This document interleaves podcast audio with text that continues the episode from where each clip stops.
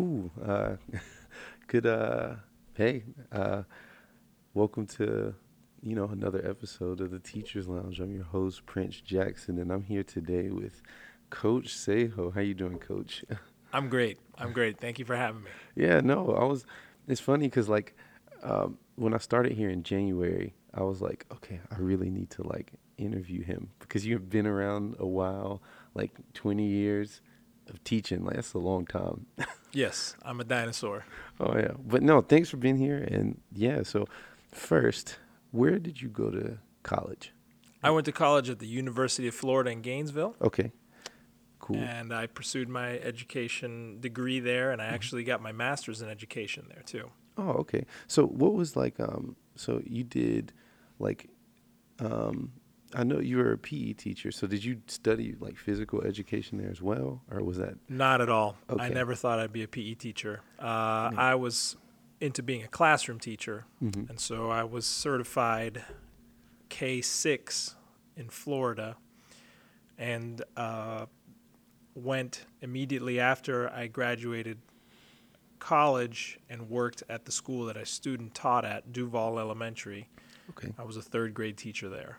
Uh, and that was in Florida. That was in Gainesville, Florida. Yep. Okay, and that was like immediately after you graduated. And was that just like half a year, a whole year? That was a whole year. 2001, 2002 school year was my first official year. Ah, yep. man. Okay, so let's talk about that first official year. What was you said you did third grade teaching? What was that like? That adjustment? It was, it was unbelievable. Uh, well, I'd student taught there before, mm-hmm. so, so I knew the the staff, I knew the admin, they knew me. They actually offered me a job before I took my master's year, and I declined because I wisely uh, because uh, getting that I didn't want want to go go back to school after I'd started working. Yeah. So I got there at, at, Duval Elementary, super challenging school, had a lot of um, a lot of barriers. They it was on the east side of town, which historically was where your African American population in Gainesville was concentrated at, and we were pretty much ninety percent African American school, uh, Title One school. We had, you know, almost ninety percent of our kids were free and reduced lunch, and there were definitely uh, you know, there was a lot of poverty at the school. A lot of kids uh, coming to school with you know, hungry or you know tattered clothes. So not rural per se, because we were still in uh, Gainesville, Florida, but a lot of those kids were kind of off as a, on, literally on the other side of the tracks. You cross the railroad tracks to get to that school, and boom, there you were. Um, we were what was uh, a D school. Then Florida, they had a letter grading system for the schools. So A, top performing testing schools to F, and we were a D school. So we had a lot of a lot of challenges. But that said, it was a great atmosphere. I mean, as a young teacher, you're just fired up. You got a lot of energy. You know, I was 24 years old. I was in the building all the time. Uh, in that school, the Florida schools, a lot of windows uh, you had doors that ha- access the outside. So I would literally break into my classroom because my principal was basically telling me, "Hey, you need to stop coming to work on the weekends. Uh, you need to get your work done by five o'clock and leave." And I just couldn't. So I remember covering the sensor, the motion sensor, with like a plastic Tupperware, and I duct tape it on Friday before I left. And I would come back on Saturday morning and I just would work. I just couldn't. I didn't have enough time to get work done. It was I, I didn't know how anybody got all their work done. So, yeah, I was a maniac. I just would would work uh, all the time. But yeah, I, I, I had a great year there. Met a lot of cool people. Cut my teeth there, and then at the end of that year, I just wanted to leave Florida. Uh, so that's why I ended up in Asheville. Well, so really quick, did anything ever come of that breaking into the school? Absolutely not. No one ever knew what I was doing because there was not a soul was anywhere near the campus uh, on those Saturdays and Sundays when I went uh, because everybody was, you know, doing their thing. Meanwhile, you know, I was just hustling. That's funny. That's hilarious. So now you also mentioned that like students, um, they would come in and have like tethered clothes or tethered clothes and like some probably like they were going through stuff at home. Like as a first year teacher, what like how was uh how did you handle those situations? Well, I didn't know what I was doing half the time. So for me, at that point in time in my career, all I could do was try my best to make class as interesting as possible for the kids. So I tried to have lots of hands-on projects, things that I've been working at in college, and I brought those in. Uh, just remember doing science experiments, uh, and I did have a really good team I was a part of. Hey, Mr. Brinfield, the assistant Mr. principal Brinfield. walked in. I had a really good team I was a part of. So I really leaned on them to guide me and set the curriculum, pacing, and so they they really uh, helped me out a lot. But but yeah, I, I just tried to make it as fun as exciting as possible, um, and and keep the kids, you know, interested in school as much as we could, and try to minimize distractions. Okay. Well, okay. Um, and it's it's cool. It's funny that you mentioned like a team because I feel like that's something that I didn't talk about enough or like hear about enough. It's like working with like your cohort. That is like extremely important, especially in teaching. Just bouncing ideas off of each other. Like, hey, I'm having trouble with this thing. Like, what do you think about that? Like, that's extremely helpful. And when I learned that, like, to not be so like, um, I don't know, try not to do everything myself. Like, it's okay to ask for help. Like, I thought that was, I don't know, that was just a good lesson. I feel like. So you're in Florida, and you said you wanted to just get out of Florida. Was there, a, was it just like t- time to change a little bit? Like, uh, what mo- made you want to get away from Florida? Well, I had just gotten out of a long relationship with someone, and I went from being a college person, and I was still living in my college rental. So I was near campus, and I just became a, you know, professional, and I was not happy living in a college town anymore because people were up late. Uh, traffic with the students. Uh, the mentality was not, you know, lending itself from where I was at to being a professional. So I called up a buddy of mine who'd made an offer to me. Uh, he was in a band I was in with him, my drummer. He's like, "Hey man, I'm in Asheville. Uh, there's a spot opening up, a third grade position at the school I'm working at. I need a roommate." And I, I took him up on the offer, and I just packed a U-Haul and just drove up here, and I applied for the job, and I was able to get it. Oh, And so uh, it was, you know, a little bit of a leap of faith because, you know, prior to the interview, I had to wait until uh, late July, and I, I got up here uh, right at the end of May, early June. So for those first several weeks, I was just kind of hanging out, getting the lay of the land. okay. So you were gonna move here regardless. It was just like, Yes, I was going to move here. Uh, I had I had sent resumes to all the different schools just in case, but the Hall Fletcher was the one that I had my eye on, especially since the house I was living in with uh, my roommate he was was two blocks away, so it was it would have been you know, and it, it was ideal uh, for me to get the job here. well, cool. Okay, so how was that adjustment coming to teaching a completely new state? Like, and have you had did you vacation here at all? Did you know about the place at all? Or? Yeah, I'd been here before. Um, I'd gotten some, you know, Asheville's changed a lot in 20 years. Oh, yeah. So when I first got here, it was a lot quieter, a lot sleepier, a little more hippie. Nowhere near as many uh, young people I felt as there are now, uh, and so it was. I, I did like the beauty, and I did like that it was the total opposite of Florida, and I was looking forward to a change in the seasons and the weather and the topography and uh, you know, just a new challenge, new adventure. So that's what drew me here. Okay, cool, cool, cool. So you said that um, you liked Asheville, you liked the location, the scene. Um, so yeah, what was that first year teaching in Asheville like? Well, I learned the valuable lesson, uh, which is when you think you got it figured out, think again.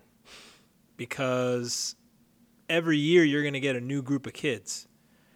So, what was working with that first year, when I got here, I tried to use some of those same ideas, some of those same lessons, and some of them fell flat. And I was like, huh, why is that? And, you know, you don't have a lot of time to reflect, and teachers uh, really need to do that. Uh, reflect on what went wrong, where was the mistake in this lesson. It's real easy to blame the kids, but the reality is you need to start with yourself first and foremost and say, honestly, what did I do on this lesson? Why didn't it work? How come everyone didn't pass this test that I gave?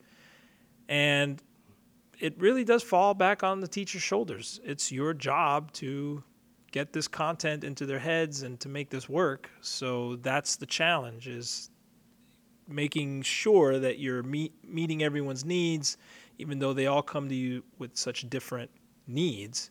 Uh, and that's that's why this job is super hard.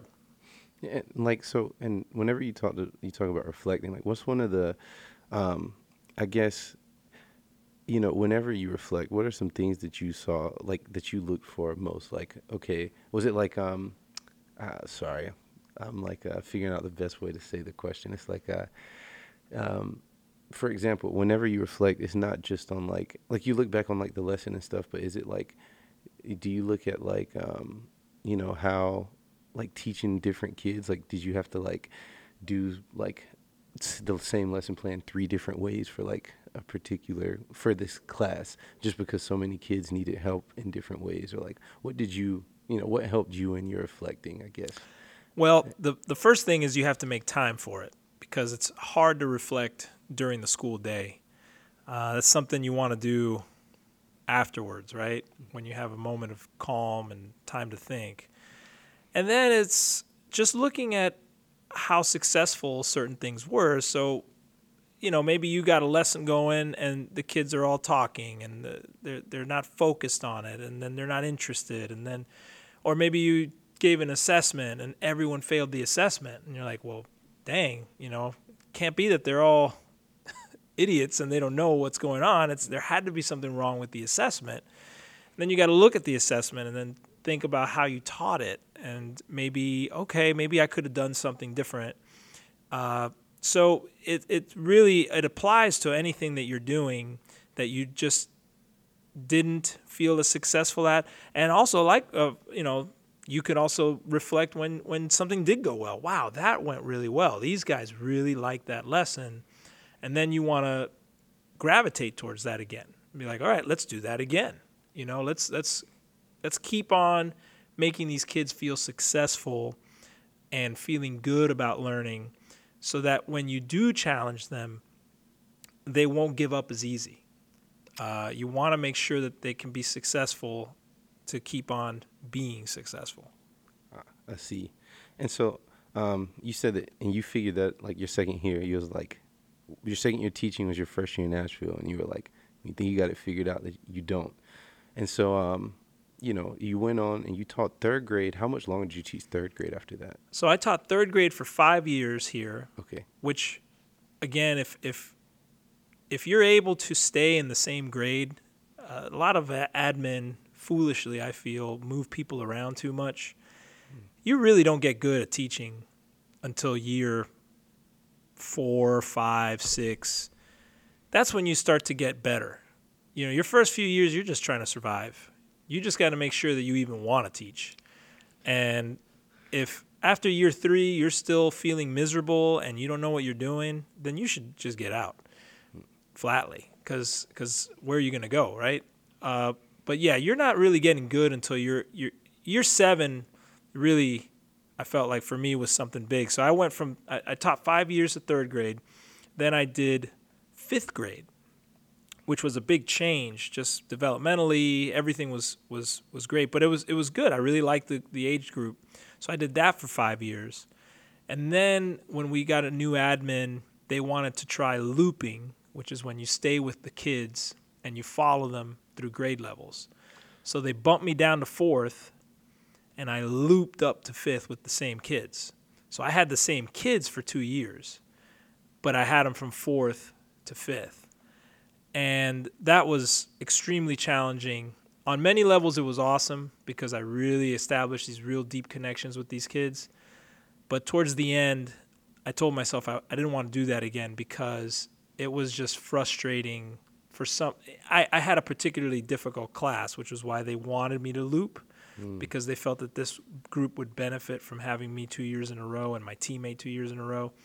And it was just super challenging because I was straight up tired of dealing with some of these kids and their parents. Some of the parents, I was like, yikes, I've had a relationship with you for two years. It's been rocky. I'm ready to move on to some new families and new people. So then I, I, I kind of vacillated between fifth and fourth until I finally got the PE job. So is that looping thing? Is that a normal thing that they do? Like I've never heard of that before. That's why. Yeah, it's it's a thing that depending on who the admin is, uh, is uh, something that has been tried, uh, and and it's it's successful when everything works out. When the, the teachers and the families and the kids are all on board, I think it's very powerful. Um, again, for me, my personal experience, I just I knew going in it was going to be a tough group, and they were challenging, and then and then it, it wasn't also fulfilled to the to the best of the, uh, or the, rather to the, the ideal that it was set for. So, for instance, midway through, I switched, my, my partner switched. So the other group of kids thought they were looping, and they ended up getting a new teacher in fifth grade. Mm. Meanwhile, I was the one who did stay with the group. So it was it was a little weird. It didn't work as well for the grade level as, as it was planned. Uh, oh, that's. I mean, I could see how like in theory, it's like, oh, that's a great idea. But I can see how it would be exhausting for the teacher as well. Also, something I didn't realize is teachers do so much more work. Like people say it a lot. Like a lot of people will say like, yeah, teachers work very hard, long hours. But when that like, I remember being here in January, and honestly, like being my first job, I was really like like you said, just trying to survive. And I, but I would walk around a lot and see people just like working all the time, like during lunch break, um, during whatever break they get, just trying to figure out the next thing. Yeah, and the thing that irks me, you know, when you talk to someone who's down on education, like, ah, you know, you're there from eight to three, ha ha ha. And then the analogies I like to present to them are like, okay, well, think of it this way: you're performing from eight to three. So for you know musicians, actors, you know, you're you're performing from eight to three, but you're rehearsing during the other times. And you got to rehearse to get good at something. So you can't just show up at eight o'clock and just pull something, you know, out of a file cabinet and say, okay, we're doing this. You've got to prepare mentally for that day. Well, spend a day with a bunch of eight year olds and see how fresh your mind feels by three o'clock. It doesn't. So now you've got to will yourself, you know, from three to five to try and get work done to prepare for tomorrow's performance. And so that's why for me, I worked better on weekends because I would go hard, you know, from eight to three. Then I'd, you know, maybe do an hour's worth of work to wrap up the day, clean up the room, really. Mm. And then on the weekends, I would get more done in a three hour period than I could on a Sunday morning when I was fresh than I could when I was after school because my brain wasn't exhausted from being with kids all day. Hmm. So that's a, a, real thing. The preparation you have to put in, just like to anything else, is is really important. And then also people, oh, you know, they get paid this, and and then you know they they only work, you know, ten months out of the year. It's like, well, you got to remember you don't get paid in the summer. So unless you're very good at saving your pennies uh, throughout the year so that you don't have to work in the summer. Most teachers have to work in the summer at some kind of, you know, retail job or a bartend or something. So it's really sad that a job as important as this isn't respected enough to be given a living wage for an entire year.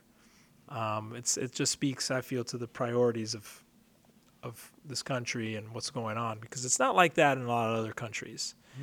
And I have friends who taught internationally, and it's almost a reverence for educators. Where know? did where did they teach? Uh, I had a friend who taught in Thailand. I had a friend who taught in China and in Egypt, and the reverence, the respect paid to the teachers is is unbelievable. You know, it's it's like almost to like a, a person who's in, in, in power.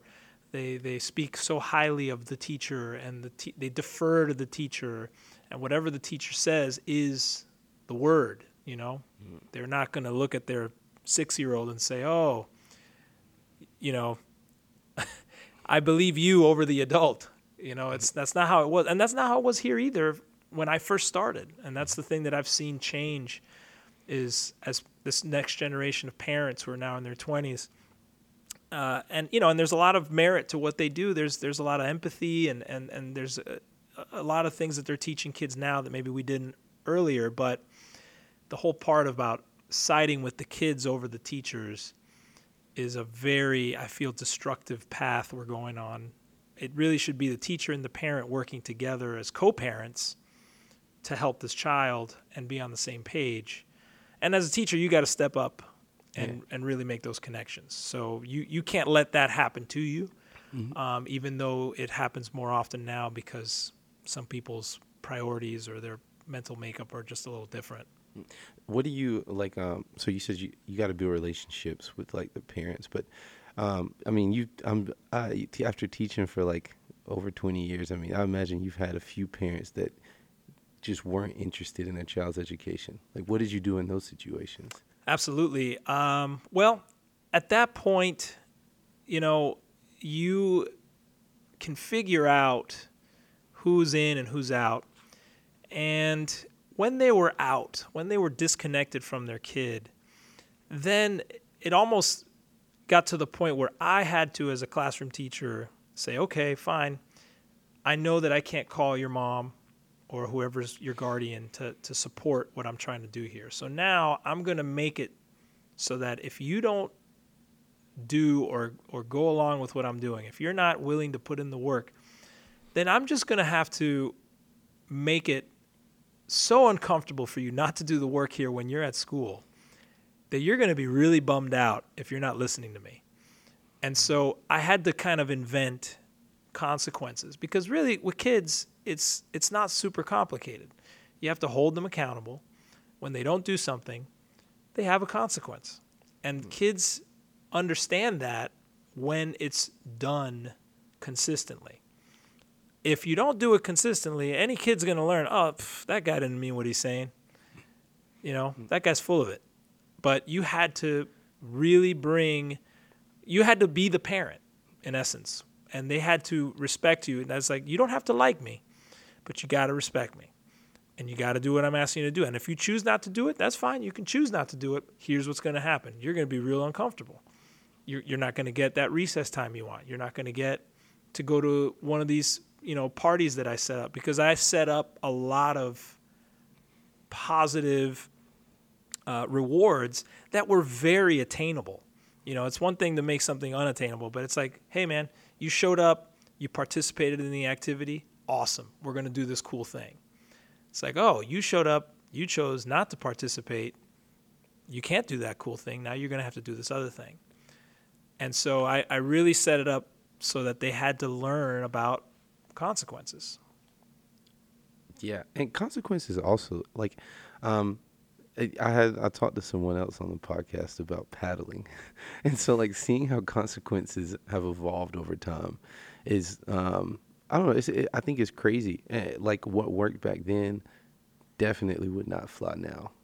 Like, what are some of the craziest consequences you've seen as a teacher over the years?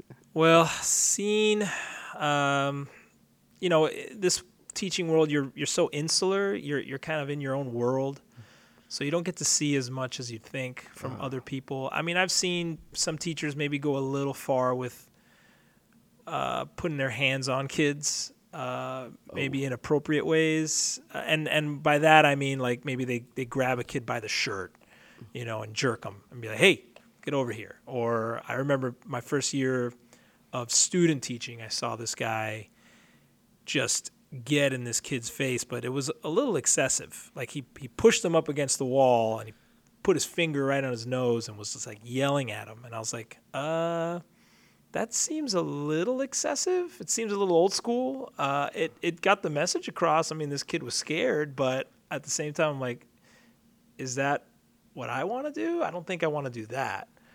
Um, I was more of a you earn it. You know, I used to have this system where I paid the kids using this this kind of funny money that I made up. It's like monopoly money, Oh yeah. and they would earn it. You know, so it's like I, for my fifth graders, I kind of started doing that because they understood the concept of money a little better. And you know, cool, you got all your homework assignments done, you got all this stuff. Boom, here you go. You got paid this money, and then conversely, when they didn't do stuff, when they were misbehaving, I taxed them. I was like, uh. yo, you just got taxed. And they would either have to give me money. And then, of course, some kids are like, well, I'm just not going to pay you. And I said, that's fine. I'm just going to withhold it from your paycheck. And because I would, I would give them a weekly paycheck that, you know, accounted for all the money that they'd earned. Yeah. And then I'd had a store in my classroom where they could buy stuff. And they were the ones who chose all the things they wanted to buy. So, you know, I had pencils, erasers, notebooks, and little trinkets and toys. And, you know, it's unbelievable how much these kids will fight over a meaningless little trinket to us. But to them, it's like, whoa, you know, I really want this thing. So I set up this kind of class economy, which then also doubled as a math lesson because I'd have them balance their budgets, adding, subtracting, stuff like that. So those are kind of just creative ways to incorporate your education plan as well as your classroom management plan. Oh yeah, and also I feel like the money, like giving those kids like some real world like tips, like oh, I just got taxed because I did this bad thing, or you know, like like that. That's all relevant. No, that was great. I've never heard of that before, so that's cool. Yeah, I'll uh, I'll search here. There's a, a great book. Um, for some people, that might be a little too much, uh, but there was a, a great book that I read uh, right when I got to fifth grade, and uh, this guy, um, he was a maniac. Uh, he was he was this this teacher out in uh, California. Uh, Teach like your hair's on fire by Rafe Esquith. Um, that's the author. And I learned so much from this guy. There was some stuff I just couldn't do because this guy, uh, he was he was what you'd call the the superstar rock star teacher, but almost to a fault because he wasn't quite the team player. And I felt I found myself falling into that trap too when I was you know, when I got to that point in my teaching career, I was kind of like, oh, these people around me aren't doing as well as I am. I'm doing better. I'm just going to keep doing what I'm doing and forget about them.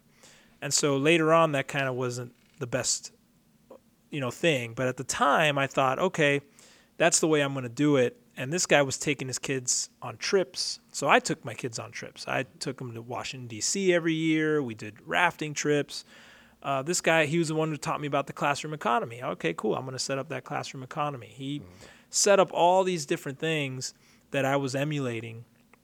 Um, but the thing that I, I felt was unrealistic was A, the amount of time this guy had to do all these things. I mean, this guy was not uh, married and didn't have kids, to my knowledge, if I remember reading the book correctly. Well, when I got married and had kids, it changed a lot of things as far as my time and yeah, he wasn't really including his his staff teammates. He wasn't really bringing in his team to elevate them. So those are some cons I would say to the book. So it's a, it's a good read for any teacher. You'll get you'll glean some stuff out of it. Um, but I just thought those were two of the pro and con takeaways on that book. So you, you mentioned like taking the kids on field trips and stuff, like and to DC, like you know, I think about being a high school band director and taking kids like high schoolers, like kids who kind of know what's up. They're older, they've been through school. What was that like taking elementary kids like around the country? it was at the time amazing because I had the energy. I was younger. I didn't have uh, my child, my first child yet. As I got into it more and I learned how to do it, it became easier, just like anything else. And hmm. when you get lessons and you do activities that you find are successful year in and year out, they just become easier to roll out. Uh, so I really enjoyed it.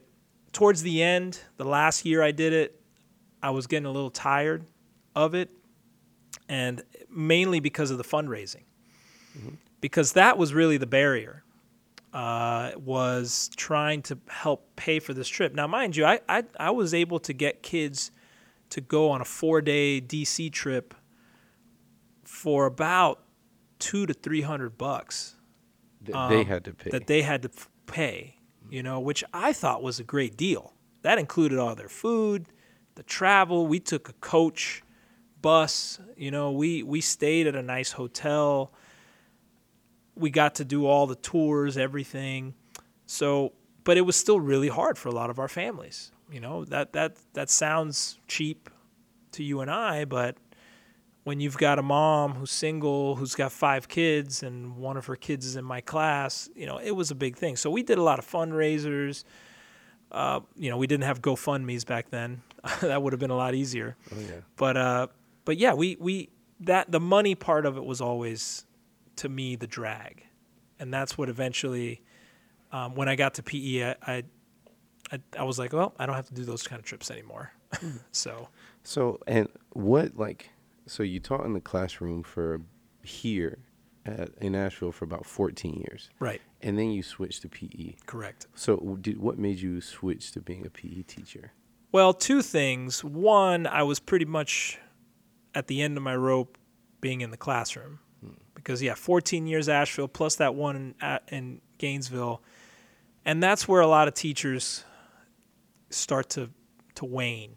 Once you start to that 10 year period, you kind of start doing some assessment. A lot of people start to leave, they get jaded.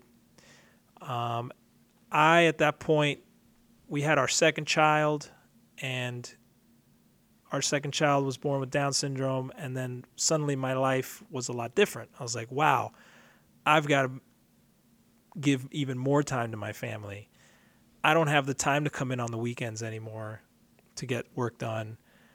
I don't have the energy to deal with what I'm seeing as a shift from parents. And so I was looking for a way out. I was fortunate to be here when our PE teacher retired or left. And I said, hey, to my principal, please help me get this job. You know, I want to do this. I want to stay working. I need to get to my 20 years because you know, they dangled that pension in front of you. So what is that exactly? And so your pension, you know, pre 1980, 78% of Americans had a pension, which was your company would provide you with retirement plans that were going to last you until your last dying breath. So, an American worker working at GM or Ford uh, back in the 50s, 60s, 70s, they could work an X amount of years and then you earn your pension. That you're, you're, all the time your company had been putting money into an account for you, literally, you know, just an investment account that they would then hand over to the worker. You know, it was part of what made America pretty amazing during that time is companies did that. Well, that shifted and fortunately in the teaching profession that's still a thing and so when I got into our system, I was putting money into that pension system all this time. So I knew that I had to get to a certain benchmark year to, to, to earn that. Mm. So I knew I had six more, and I was like, "How am I going to do this?" So going in, going into PE was was perfect because you still had to perform, right? So which I could still do. I I could still show up, perform for the kids, meaning get the lesson across to them, be around them, you know, be patient with them, help them out. But the preparation was totally different. I'm no longer doing assessments. I'm no longer doing end of grade tests. I'm no longer doing homework. I'm no longer having to really make those types of connections with the parents in my particular class because now I teach all the kids and I'm only seeing them for 45 minutes. So it was a, a whole different mind shift. Now I did have to learn all the kids' names. I had to now make an, a, a relationship with all 300 children in the building, which took time and was stressful the first few years because it was harder with the older kids. Well, actually, it was harder with the younger kids because I didn't know any of them and I hadn't worked with younger kids. I hadn't worked in K2. So I had to learn how to work with them, which is a lot different. Mm-hmm. But it, it bought me that time. And then at the same time, it also reinvigorated me to learn something new because I like to learn new things. I like to think of myself as a lifelong learner. So it was cool to learn about PE. It was cool. And I'm naturally an athlete, anyways. And I stay in shape and I love to move. So it made all the sense in the world to be a PE teacher. Um, Yeah. So did you have did it did you have to go back to school to do that at all? Or? All I had to do for Asheville City Schools was take a praxis. Ah, So I had to take the physical education praxis. My K6 certification allowed me to work with those kids. So it was it was a smooth transition. oh, that's really smooth. No more school. Was there a lot of studying involved for that test? Or?